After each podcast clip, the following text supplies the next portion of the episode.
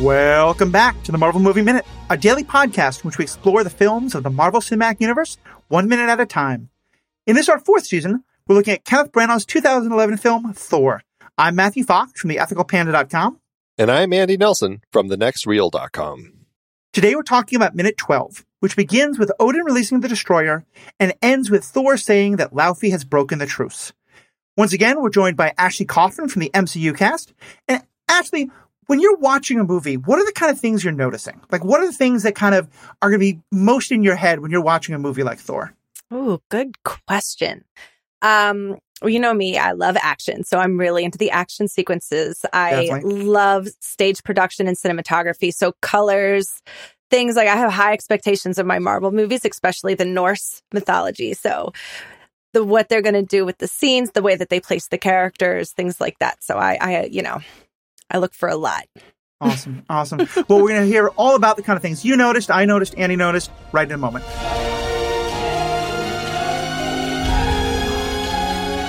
We love having conversations with each other about Marvel and Thor and the MCU. We also love having conversations with you about everything going on. Join our Facebook group, the Marvel Movie Minute Podcast Executive Lounge. That's right, we are on Facebook. Just search for it and join us over there. We're talking about uh, everything Marvel, not just Thor. And we're also on Instagram and Twitter. If you head to truestory.fm slash Marvel Movie Minute, you can click on the link for the social of your choice. See you there.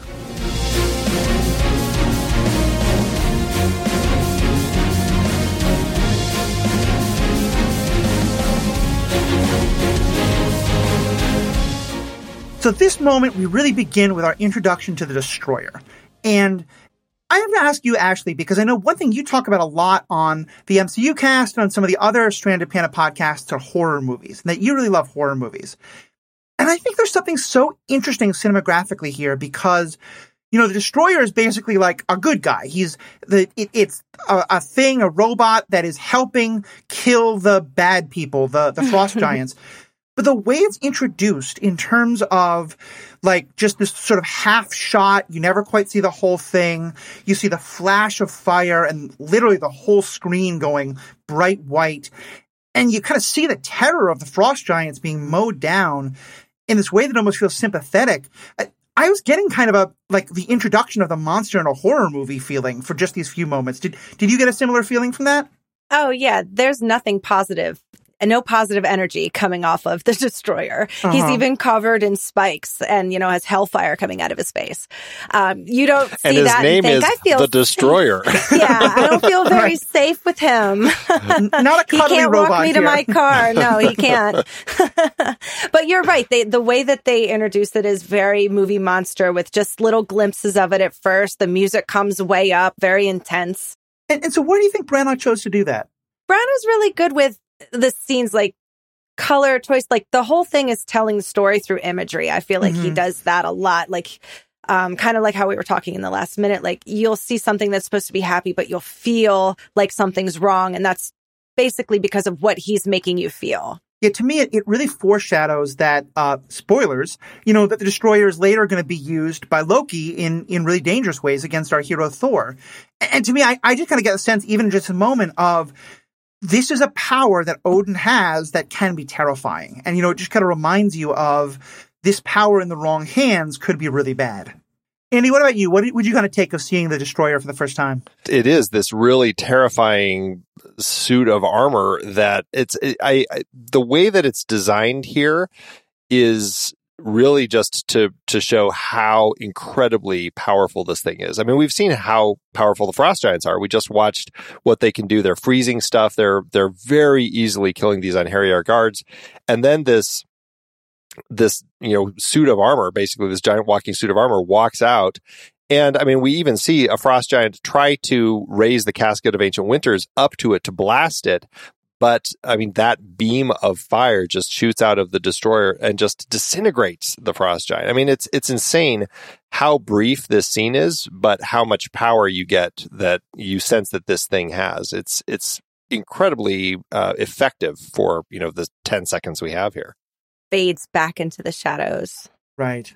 Oh, Yeah. the, the, that um, I don't know what you would call it, but kind of like that gate, the that they have here that it's behind, the way that it kind of dissolves and then it reappears, I think that's one of the coolest things that is in Yeah. Asgard. I love it. It's such a good shot. And and interesting here in the script, um, it re- it's supposed to be released automatically, sort of Indiana Jones like of the moment the casket's lifted off.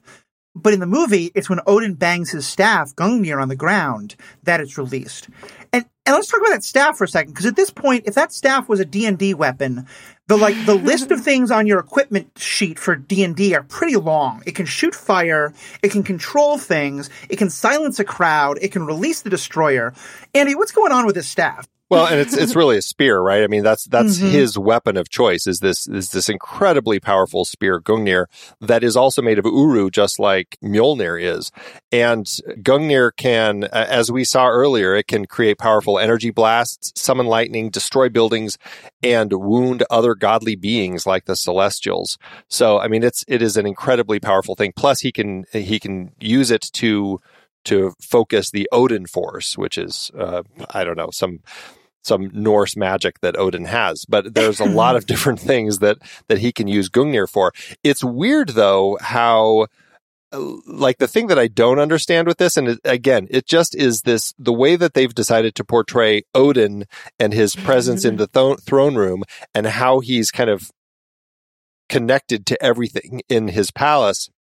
I don't fully understand. He struck Gungnir on the ground earlier, and it was just to silence the crowd. But now somehow he's now able to strike Gungnir on the floor, and it releases the destroyer. And I don't fully understand like is there a button on the floor and now he's like hitting the button to release the destroyer like i don't i don't fully get it but it's almost like some some mental connection that he has when he strikes it I, I mm-hmm. i'm not exactly sure what they're what Maybe they're you trying have to, to have there. intent. Yeah. And maybe exactly thinking about what your gong means. And it's Right. interesting too because if you think in most of the time you hear stories about like great kings and their sons taking over, like or their children taking over, but often sons because yay patriarchy. One of the things that's often passed down is like, you know, the sword of the king or the great weapon of the king becomes the weapon of Thor, you know, whoever it is. And so interesting that like there's never a moment, I don't think, in any of the comics where Gungnir or Gungnir would become Thor's. Am I right there? And I think also with the mythology, it's it's always Odin's. it's always Odin's, and I think that they actually uh, they talk about that in kind of a lot more detail. I think in the comics uh, where Gungnir, everybody just like like with Mjolnir, it was enchanted to only be connected to its owner. Which uh, again, this just goes into much more comic book uh, mythology. But Gungnir, everybody knew it was uh, it was Odin's, and that's kind of they said it's only his. We don't have to worry about anybody else using it, and so they Right. just knew that it was his. And supposedly, like Mjolnir, no matter how far away it was from uh, from Odin, Gungnir would always return to Odin's hands. We we never see it in the films, but that's it's Mm. the exact same thing Hmm. in the film or in the stories.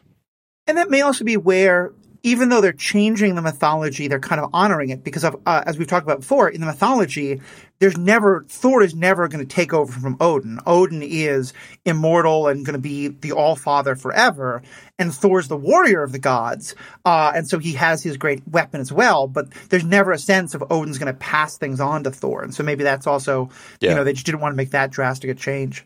Yeah, that makes sense. Uh, so just touching on the destroyer one more time before we jump off of it. Uh, the destroyer first appeared in the comics in Journey into Mystery number 118. Now, what's interesting about it in the comics is that it needed a being. It was basically like an enchanted suit of armor, but it needed a being to come into contact with it and put their consciousness into it. And then they would be running the Oh. destroyer while it walked around and did all of the things that it was doing. In the comics, in that first issue, Loki actually tricks a, a, a human because it's the, the, the destroyer is hidden in a temple on Midgard, on Earth. And he tricks a human into finding it and thinking that he'll be all powerful and able to stop Thor and all this sort of stuff. And so this human puts his consciousness into the into the destroyer and fights Thor, and eventually Thor gets him out and all this sort of stuff. But that was our introduction to it to it. And so it's hmm. interesting that in the movie they've kind of left that whole idea of somebody having to put their, put their consciousness into this enchanted armor. And now it's just something that is I guess kind of controlled by whoever is ruling Asgard. That's interesting. Yeah.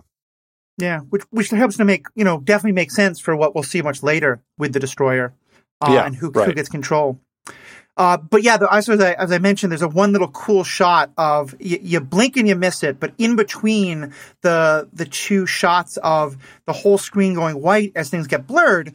Uh, do, do you remember the exact second it's at, Andy? Because you'll get to see the Infinity Gauntlet. It's just in like Right. a nook. You see it for just half a second. It's it's yeah, seconds seven and eight basically. You'll see the Mhm. Infinity Gauntlet, as we'll learn later, a fake one, and then Right. across from it, I, I don't know. I, I think what we're all thinking is it, it may be one of the other swords that is stored here. Like maybe this one's the Yeah. Odin sword. it, it- it does remind me of that great moment in Ragnarok because it's to me, I think by now we think of the whole MCU as being so perfectly put together and everything fits so well.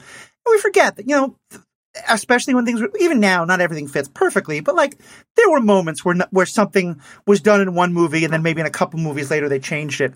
And I think, cause now I see it, I'm like, but wait a minute, like in Endgame, they told us that the dwarf made it for, specifically for Thanos much later. So that little Ragnarok moment, if it's a fake, is just a great way of being like, yeah, okay, that doesn't actually fit canon. Never mind, it was a fake. We ignore all that. Well, and it's I, I think it's kind of a funny also nod. uh, Again, we're talking about Ragnarok, but it's it's kind of a nod to museums and the fact that you know people might be walking by and going, "Oh, this is such an ama- amazing piece of art," without realizing that perhaps it's just a fake. You know, it might not even be the real thing. Yeah. So true. That's so true. Point. So then we do get Thor, Odin, and Loki walking in, and like they see the carnage. Uh, although everything is frozen, both the, the the little parts of the bodies of the frost giants, as well as one of the guards with his arms kind of hanging out. I like it because again, the destroyer just helped our good guys, but you can just see all of them just look kind of stunned by the the level of devastation that's happening here. I was a little surprised. Well, I- I don't know. I, I I mean, one, who knows how long it takes these three to get from the throne room down all the way into the vault. I, I mean, it could Mhm. take, you know, it could be, you know, 20 minutes before they've actually entered. But I did wonder, like, they all took their helmets off, like they were ready for battle, essentially. If if the destroyer was still battling, like, wouldn't it have been wiser for them to actually keep their helmets on when they came down here instead of taking their helmets That's off? very true. I mean, I think, think- he knew. I think you're correct.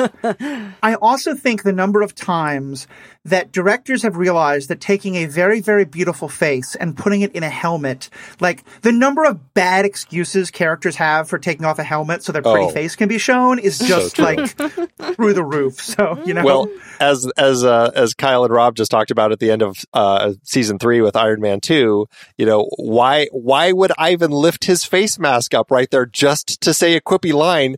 Then then that's how they kind of get him. It's like you know, yeah, they they do these things. It's it's just one of those things. hmm Exactly, exactly. and so then we get into this, this great discussion, which I think is just, um, we're really starting to see like the drama between Thor and Odin. And, and Thor is just starting immediately with like the Jotunheim must pay. And, and I love this, this line where he says that the Jotun must pay. And then Odin just responds so calmly, they did with their lives. And, and part of what I get here is that these two are seeing this so differently. In, mm-hmm. in Odin's mind, these are three individuals who did this thing and they've been killed, and so it's over. Whereas for Odin, which for Thor, he can't imagine the idea that just three frost giants would act on their own. And him, this must mean that Laufey has broken the treaty. It must mean that all the Jotun have done this, and so all of them must be punished. What what was kind of your take on their two different perspectives here? It's interesting to see how Thor he's very upset for the loss of um, Asgardian life as he should be, but he you kind of see that he just thinks that the frost giants' lives are like worth nothing. Like he doesn't, and he's like, "Oh, we're going to take all of them out," you know, because these ones, you know, killed a, you know, our Asgardian, you know, people, and uh yeah, it's very unkingly Thor. It's a an interesting moment that we have here, and it, it speaks to kind of just how headstrong he is. Also, you know, he um, thinks with his hammer. Really, I mean, it, he's very much kind of that that war first, talk second sort of mentality. Yeah, it's that it's that war first and the just the it must be all of them, you know, there's no sense of the individuality here. And I I love what we see of Odin because Odin sounds almost sad, you know, when he says they paid with their lives. And Yeah. hmm what do you think Odin is thinking about how they got in here? Does he have any suspicions about what we'll, we may later learn or do you think Odin is just kind of just taking it in in general? it's a good question. I'm I'm I always wonder it's like how I mean if if they got in here, I mean and we'll talk about this more in the next minute also just kind of the fact of how he's going to deal with it, but the fact that they did get in here, it's like he must be thinking about okay, so they they got in and and trying to piece together what led to this point. Like they obviously got not just into Asgard, but into the palace and into the vault, which is like as we saw in that one minute where we flew down through the vents. It's like in this enormous like cavern in a building that's essentially like hanging from the ceiling. So it's like that's a pretty complicated place for them to sneak into. Mm-hmm. Um, so yeah, I, I think he sneaky frost giants. Yeah, right. I wonder if they're like Iceman and they're like forming little ice bridges to and like they're just skating down. yeah, that could definitely be it. That could definitely be it. And I think the other thing is that what we really get here is, I think you're right that uh, actually that on some level, like Thor's upset for what happened to the Asgardians. He he has the sense of wounded pride. I think though he's also just angry that his big day has been ruined, and he just is mm-hmm. like he's in that place of I am angry and I want to punish someone. And so all the logical things Odin's saying are just going right out the window for him. And Odin, he sounds so tired. Yeah. Like he was almost ready to pass it all over. And then now he's like, oh my God. Mm-hmm. It's tired. and it's also kind of just like very calm and pensive. And I, mm-hmm. I don't know. Mm-hmm. I just, I think there's something really cool about the way that he reacts. I just find it um, like this moment, this whole scene that we'll talk about today and tomorrow with Odin, the way Odin and Anthony Hopkins is delivering the lines, I, it's just, I don't know. I, I find it just like perfect delivery in this particular yeah. scene. Yeah, he's amazing. Yeah. It was such a good choice. Oh. The, the, the whole casting, like mm-hmm. Kenneth. I 100%. always go on a lot about um, how it was very important to get two newbies, like two pe- two actors who have never been seen before and, and let them take this ride because so many people don't get it. You get these five top actors in Hollywood and they all keep getting to be the same roles, same roles. And when you do take risks, it can be magical.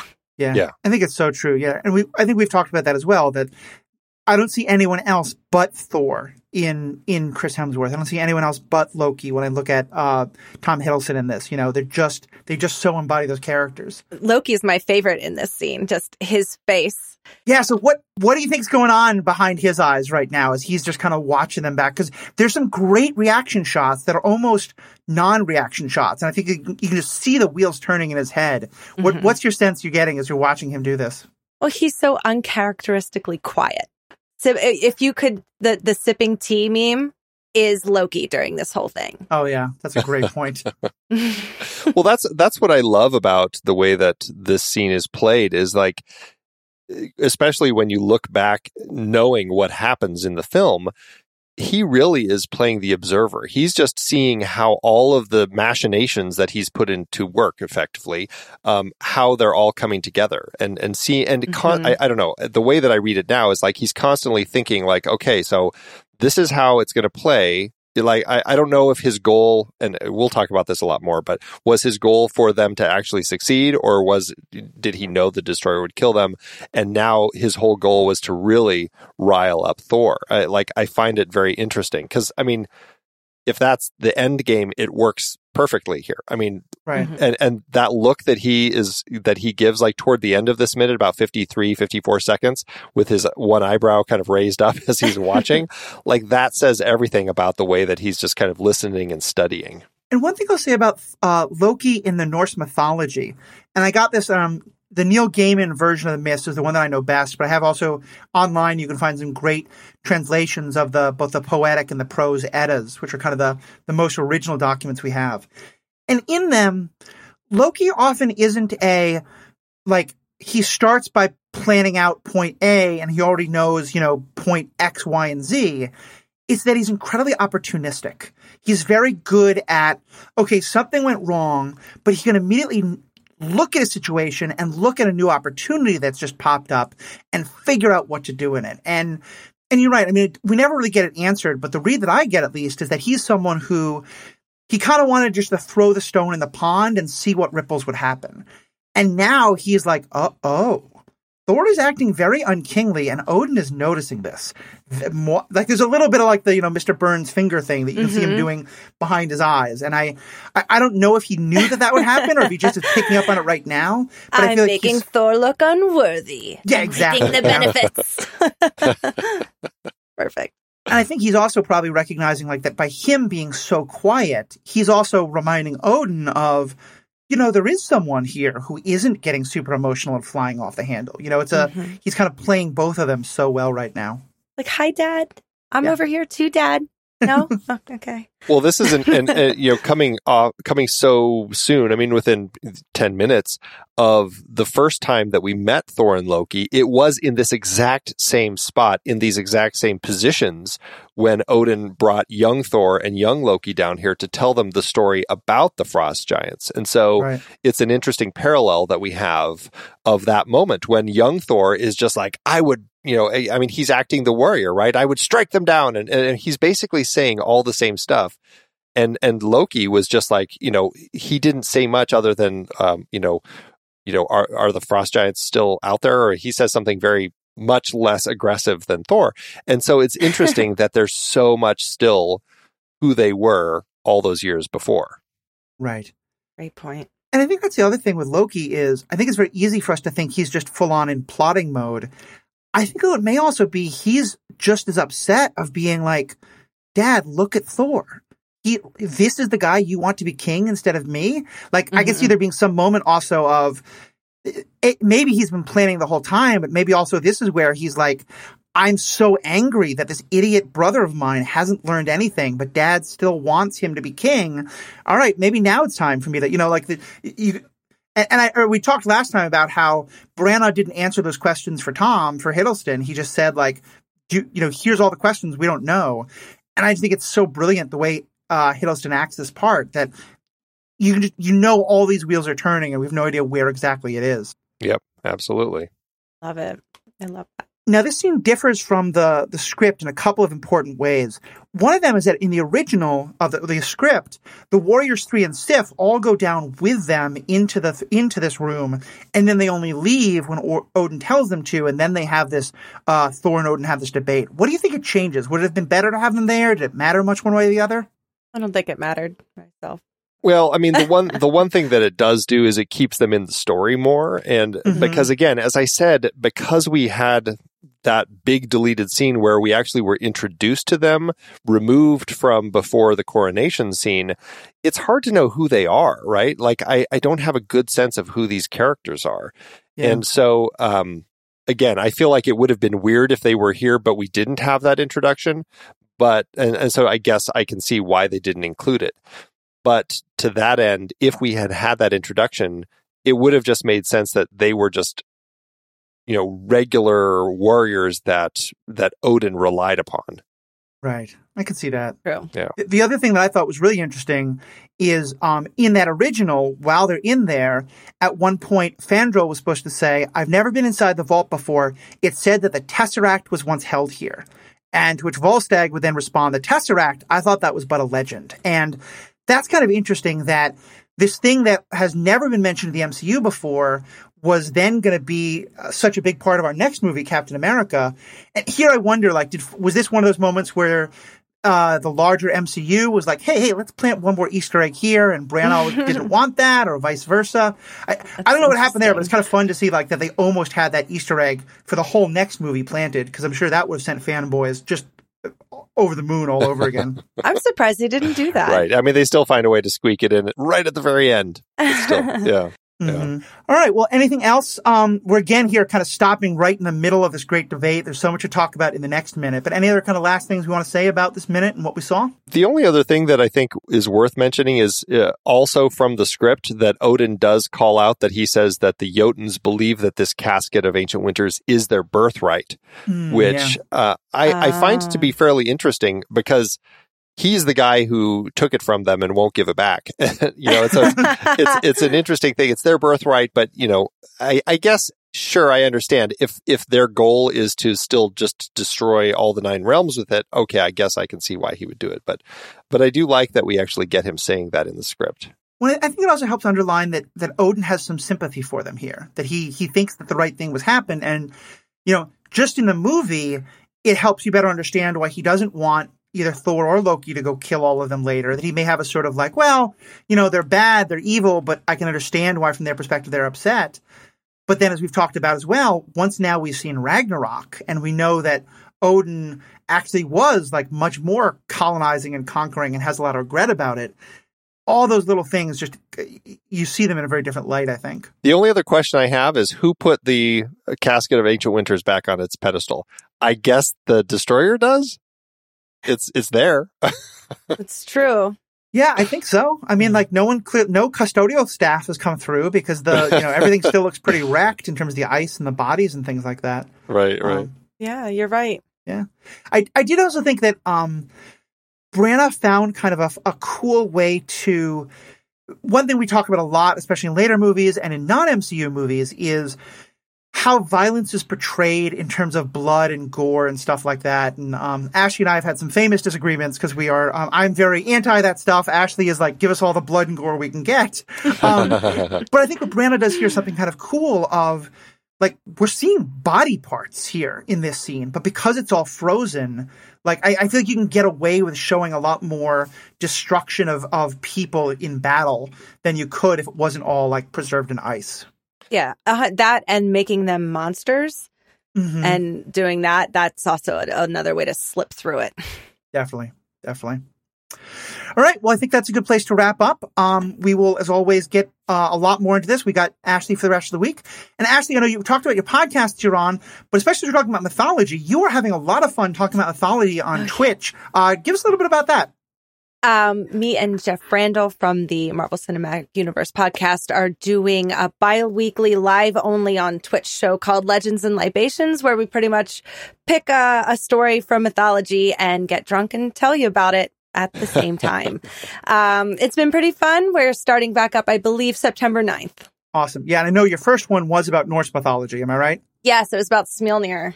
Awesome. Sleipnir, whatever the Loki's horse. Awesome. That was Jeff's Sleipnir, story. yeah. Sleipnir. I did the the story of uh Sif getting her hair cut by Loki. Awesome. So it was, but we're we're trying to keep it up with like what's going on. I think our our show coming back will be about um Fu dogs from China. Oh, to cool. coincide with Shang-Chi, so that should be fun. Nice, oh, nice. Look forward cool. to hearing that one. It's yeah. a lot of fun on Twitch. If you ever want to check that out, please do so. Uh, well, thank you, Ashley, as always. Look forward to having you on the rest of the week. Andy, thank you so much. And to all of our audience, thank you all so much, and have a great day. Until next time, true believers. Bye.